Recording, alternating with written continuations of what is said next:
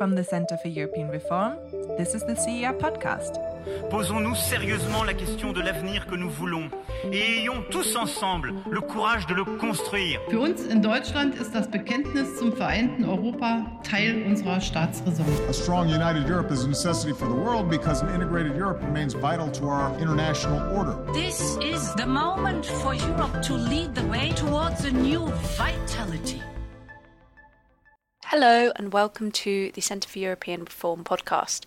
I'm Rosie Georgie, the CER's media coordinator, and today our experts are going to be answering the questions that you, our listeners, have written in with. Today we'll be talking trade with China, European and global tax reform, and the EU's unfinished banking union. With me today, I have my colleagues Ian Bond, Director of Foreign Policy, Zach Myers, Senior Research Fellow, and John Springford, Deputy Director of the CER. So let's begin by considering the challenges ahead for Europe in managing its relationship with China. Putin's invasion of Ukraine has shown the risk of complacency and dependence for Europe in having an imbalanced trading relationship with a nation whose economic and political values are different to its own. Since the war began, we've seen Europe's reliance on Russian oil and gas come home to roost. Now, if we turn to China, Europe's already aware of a growing issue it has there too, calling it a systemic rival, partner, and economic competitor, and it won't want to leave it late this time. We've recently seen Beijing carry out a series of military exercises around Taiwan, which China sees as part of its territory, so the idea of an invasion there wouldn't be an outlandish one. But the threat of China on Taiwan is just one challenge affecting Europe's relationship with Beijing. And with this, I'll bring you in to shed some more light on this, Ian. Before we get to our listener's question, could you please explain a bit more about Europe's motivations for cutting back its dependence on Beijing and what the key vulnerabilities are in the relationship? Oh, thanks, Rosie. Well, China doesn't threaten Europe in the direct military way that Russia does, uh, but it does create uh, policy challenges that are hard to solve. Uh, and as you, as you pointed out in your introduction, in 2019, the EU described China as simultaneously a partner, a competitor, and a systemic rival. And what's become clear since then is that for the Chinese Communist Party, the systemic rivalry is the most important driver in the relationship. Now, I, would say that China's increasingly close relationship with Russia is, is one sign of that. Um, but we're also looking at China's control of crucial raw materials and its role in supply chains for goods that Europe and the rest of the world rely on. And that's particularly um, important when we're talking about things that will be vital in the green and digital transitions on which, in a sense, Europe's future prosperity is going to depend. So, you know, to take a couple of examples, China produces something between half and three quarters of the world's lithium, uh, which is vital for batteries. And seven of the world's top 10 solar panel manufacturers are Chinese firms. So, you know, there is a degree of dependency, and that gives China a certain leverage.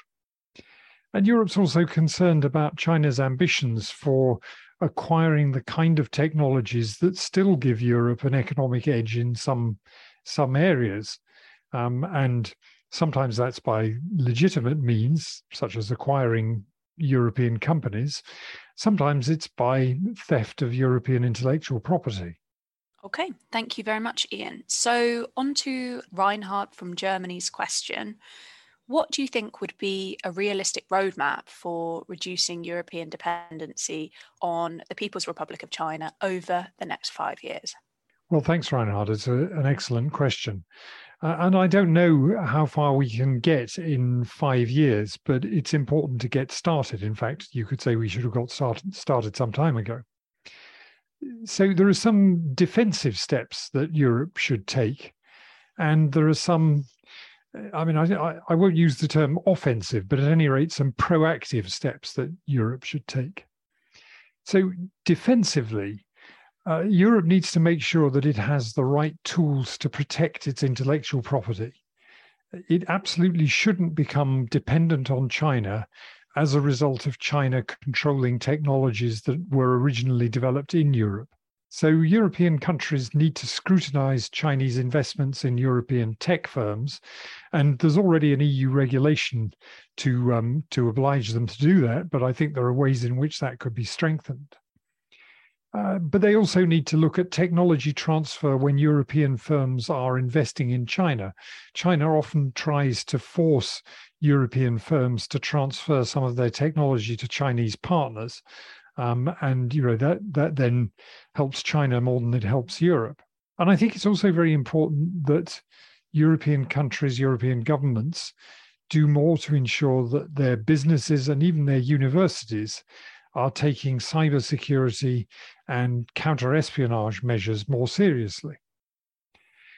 And for the European Commission, they need to keep an eye on whether Chinese companies are taking advantage of access to EU funded research. That's definitely something which has been an issue in the past, where um, by setting up a subsidiary in Europe, a Chinese company is able to benefit from EU funding for research, which then again basically belongs to China in the future. So that's the defensive side. And then the proactive side is the EU needs to work with like minded states to find alternative sources of supply for key minerals, for electronic components, not necessarily setting up chip factories in Europe ourselves, but trying to ensure that there is some diversity and some resilience in our supply chains. Uh, you know that's an objective which the EU shares with the US, the UK, with Asian partners like Japan and South Korea. And I think it's you know somebody somebody's talked about friend shoring, so not not moving business from China to the EU necessarily, but moving it to countries that you know basically share our values, share our our uh, worldview. Now, you know, my colleagues from the economics team should probably cover their ears at this point, but it does seem to me that Western governments and the European Union will probably have to subsidize a certain level of inefficiency to provide that sort of resilience. That might mean having more suppliers than are strictly necessary for some commodities or some components, or holding bigger inventories of critical raw materials and components than we've needed to in the past, in the interests of reducing Europe's vulnerability to Chinese leverage in a in a conflict or a confrontation. And I think also Europe needs to step up its investment in research and in innovation, and then to make sure that the fruits of that investment are diffused across European economies, which doesn't always happen at the moment. Uh, I, I don't think it's realistic or, or even desirable to decouple completely from one of the world's largest economies and a market of well over a billion people. I mean, I think European businesses are always going to want to do business with China, and quite right, so they should. But I, I do think, and I suspect that Reinhard would agree with this, that it's vital to ensure that the relationship between Europe and China is a relationship of, of equals, uh, not one in which Beijing has the vast majority of the leverage and Brussels has very little. Mm-hmm. Okay, thank you, Ian, for painting that nuanced picture.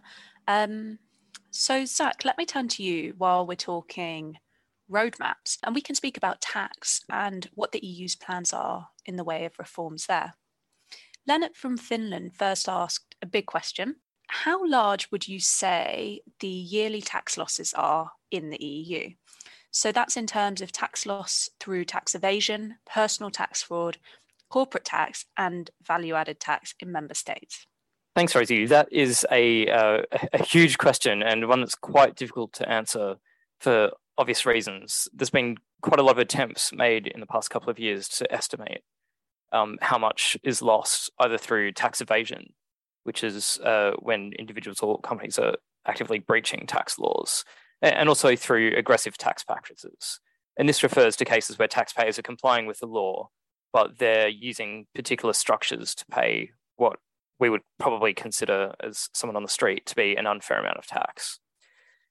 And so, obviously, the estimates are going to be quite rough, but they are also quite huge. So, in terms of VAT or value added tax, uh, the EU last estimated that member states lost 134 billion in VAT revenues just in 2019.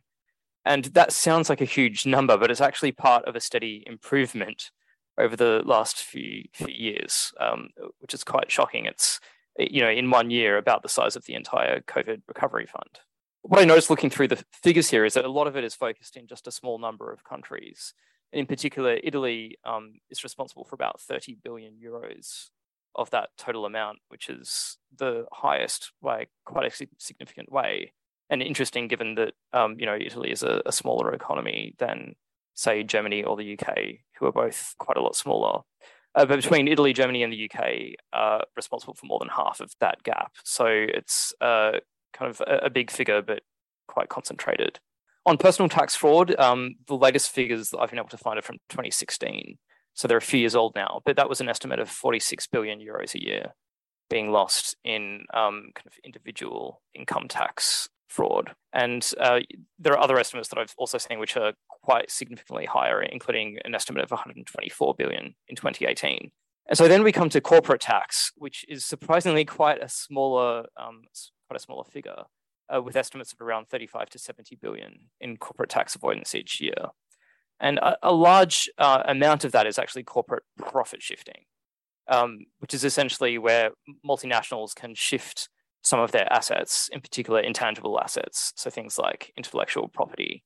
And they can move those into low tax countries, which then looks like they're booking a lot of their profits in these countries that um, where they would need to pay a relatively low amount of tax, even though they might be making most of their sales and having all of their customers in higher tax locations. So comparing those three categories of tax, you can see corporate tax is not really the highest amount of um, tax losses, not by a long way but it has been receiving quite a lot of attention recently.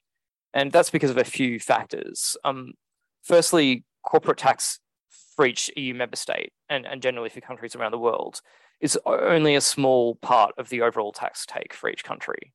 And so globally, it's around 15% of the average tax take. But actually, in many of the EU's largest member states, it's significantly less than that, you know, somewhere around 7 to 8% of the total tax take. So actually, corporate tax losses, even though the ultimate amounts are, are not high compared to other types of tax, it does look like the the proportionate losses that are being suffered are, are quite high. Uh, secondly, there's clearly an ethical dimension about well-resourced multinationals not paying the right amount of tax that they should. And I think that's particularly a concern. You know, if, if you were running a small or medium-sized business in Europe and you were seeing multinationals who, because of their presence in lots of different jurisdictions around the world are able to shift profits around, you know, you can see that that creates a, an unfair playing field and distorts competition. And so, so it's kind of a, a broader economic concern. And thirdly, there's a lot that's already happening to improve um, compliance rates in terms of VAT and, and personal tax compliance. A lot of that is quite boring. It's you know about information sharing between jurisdictions and improving systems to detect non-compliance and also making sure that people are paying for things electronically rather than using cash. But a lot of the issues with the amount of corporate tax that's being paid are really quite deeply embedded in the system. You know, almost all big multinationals are using the same types of tactics and strategies. They owe a duty to their shareholders to be as profitable as they can. And so many of them probably feel obliged to take advantage of these structures. And so it's it's an issue that really does require high level political action. Mm-hmm. Okay. Uh, well, so if we stick with corporate tax in particular, it's widely accepted that, as you touched upon, the international corporate tax system, which was designed over a century ago, is in need of a revamp. So last October, 136 countries signed up to the Organization for Economic Cooperation and development's global tax deal, which would set a global minimum corporate tax and make the largest multinationals pay more tax in the countries where they make their sales. So the EU has also announced its own new framework for corporate income tax, which would incorporate and build upon the OECD's proposal. Could you tell us how both these plans are going at the moment? Um, are there any EU member states standing in the way of the reforms?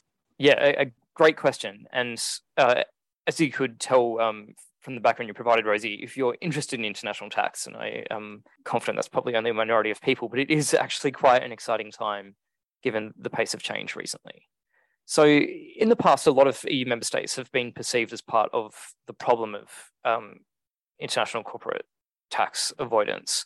And, you know, to name countries, you can think of Ireland, Luxembourg, and the Netherlands as examples of countries that have, you know, really tried to attract businesses based on very low tax rates. And the Commission has spent many years trying to tackle those countries' tolerance for aggressive tax practices. And the main problem here has been this need for unanimity on tax measures. So essentially, you need every EU member state to agree to a new EU law on tax um, to be implemented before it could be passed. And that meant that these low tax countries could easily veto any changes that they didn't like. And so a few things have been changing in that respect. So, firstly, there's been growing acceptance in many of these low tax countries that it's not a sustainable long term business model. And there's been plenty of leaks in recent years which have kind of shown exactly how companies are taking advantage of the tax models in, these countries and, um, and some of the effects of allowing them to do that. Um, secondly, the EU has found a few ways around the unanimity requirement.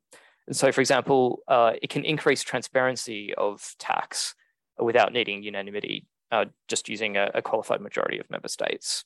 And so, for example, the EU is about to require large multinationals to publish how much tax they pay in each EU member state and also in particular types of tax havens. And so, this is going to further publicize the, the degree to which EU countries might be facilitating um, the payment of low tax rates. And it's also kind of leading to this uh, situation where governments are starting to feel shamed about it. Um, the other really important development is that for a few years now, there's been this proposal on the table at an international level to have a minimum corporate tax rate. And that was originally proposed by France and, and Germany, but it didn't get a lot of traction until President Biden was elected in the US. And so the US wants to increase its domestic corporate tax rate without uh, losing its international competitiveness. And the ideal way to do that is to uh, do what France and Germany have been proposing for a good number of years now, which is to uh, set out some sort of system so that there's a, a, floor on the amount of corporate tax that other countries uh, are allowed to, to levy. And so, in trying to get this agreed internationally, the US has put enormous pressure on various countries who were previously opposed to reforms to get behind the deal.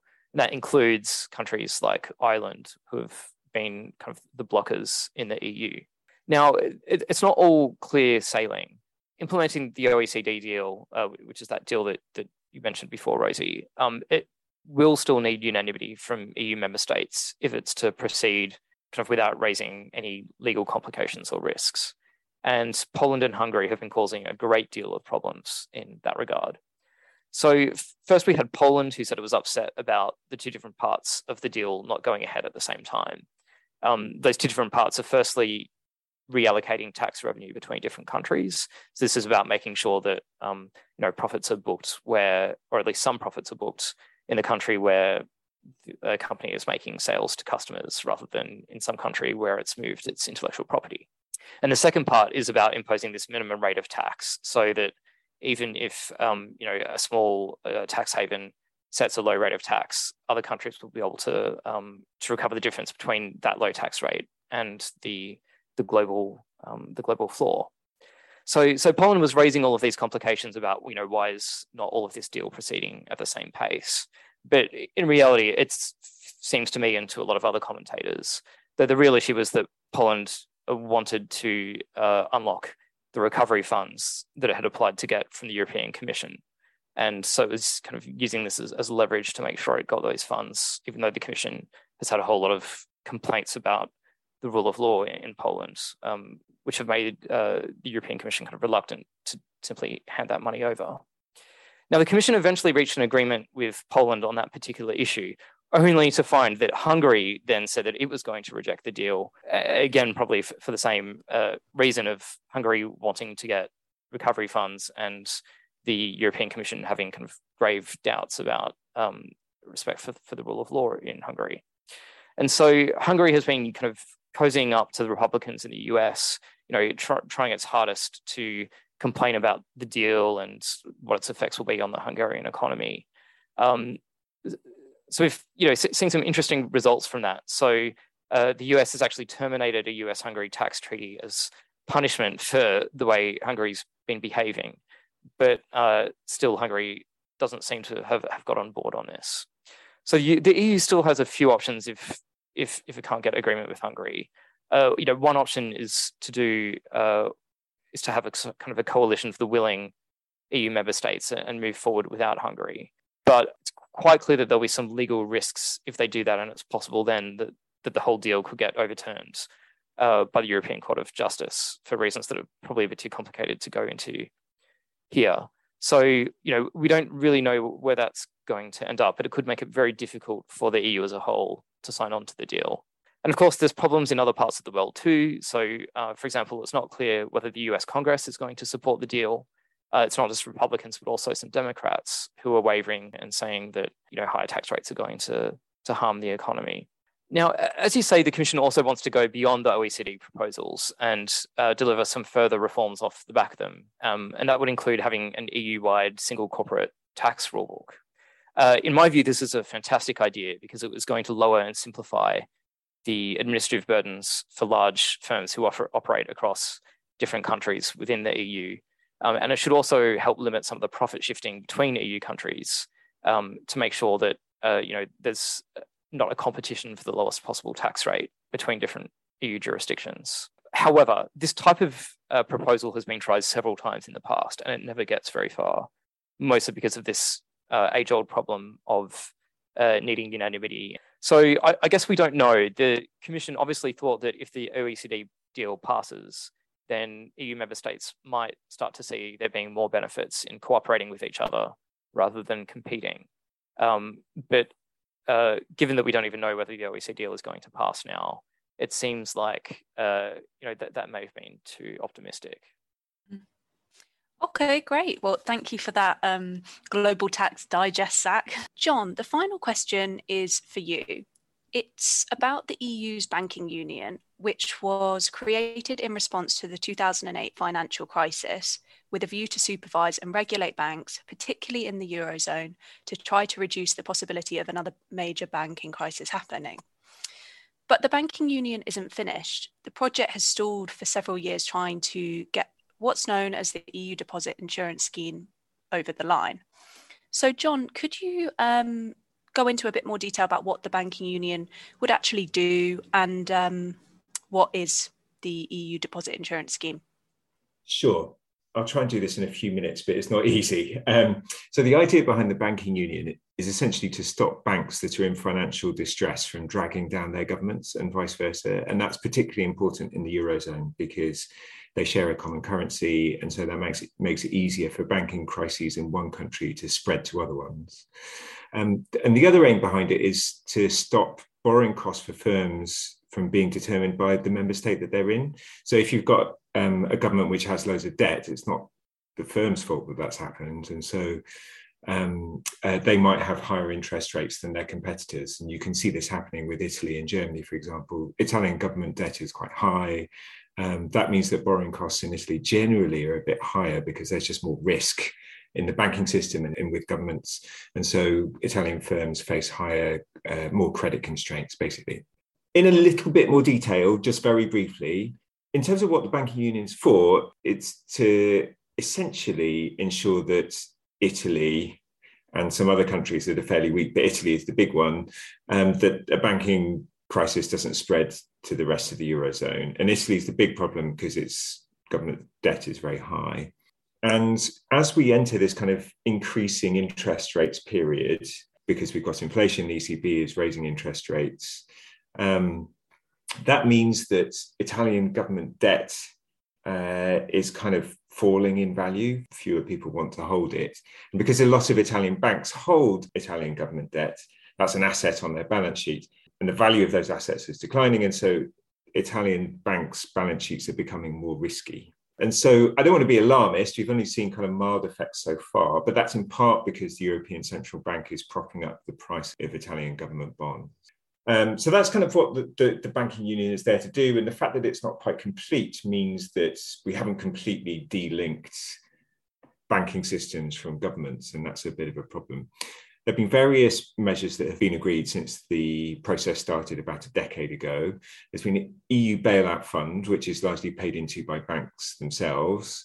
Um, there is some bail-in measures where creditors to banks have to take equity stakes or lose their money if the bank fails.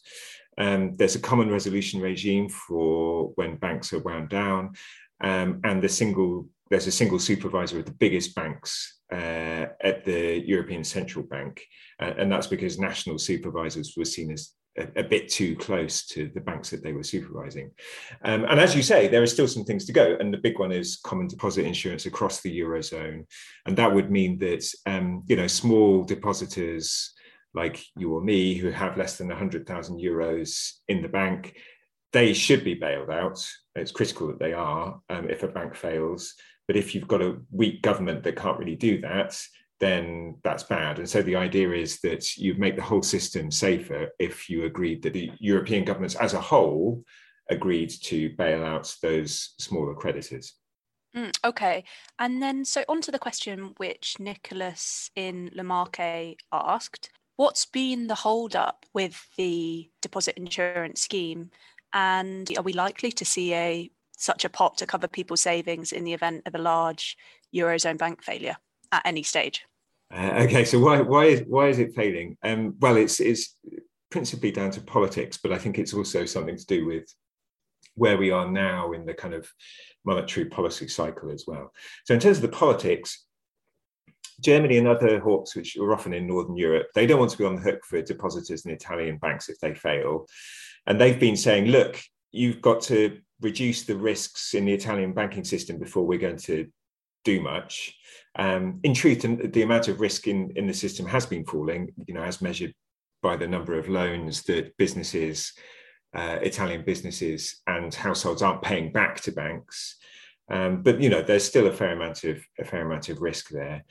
Um, on the Italian side, the, the, reason why there hasn't been an agreement is because the quid pro quo for there being deposit insurance, where Germany and Northern Hawks are on the hook for Italian banks failing and helping out smaller depositors, the, the quid pro quo for that is that the Italians accept that Italian banks are made to stop holding so much Italian government debt and that would be done by new rules.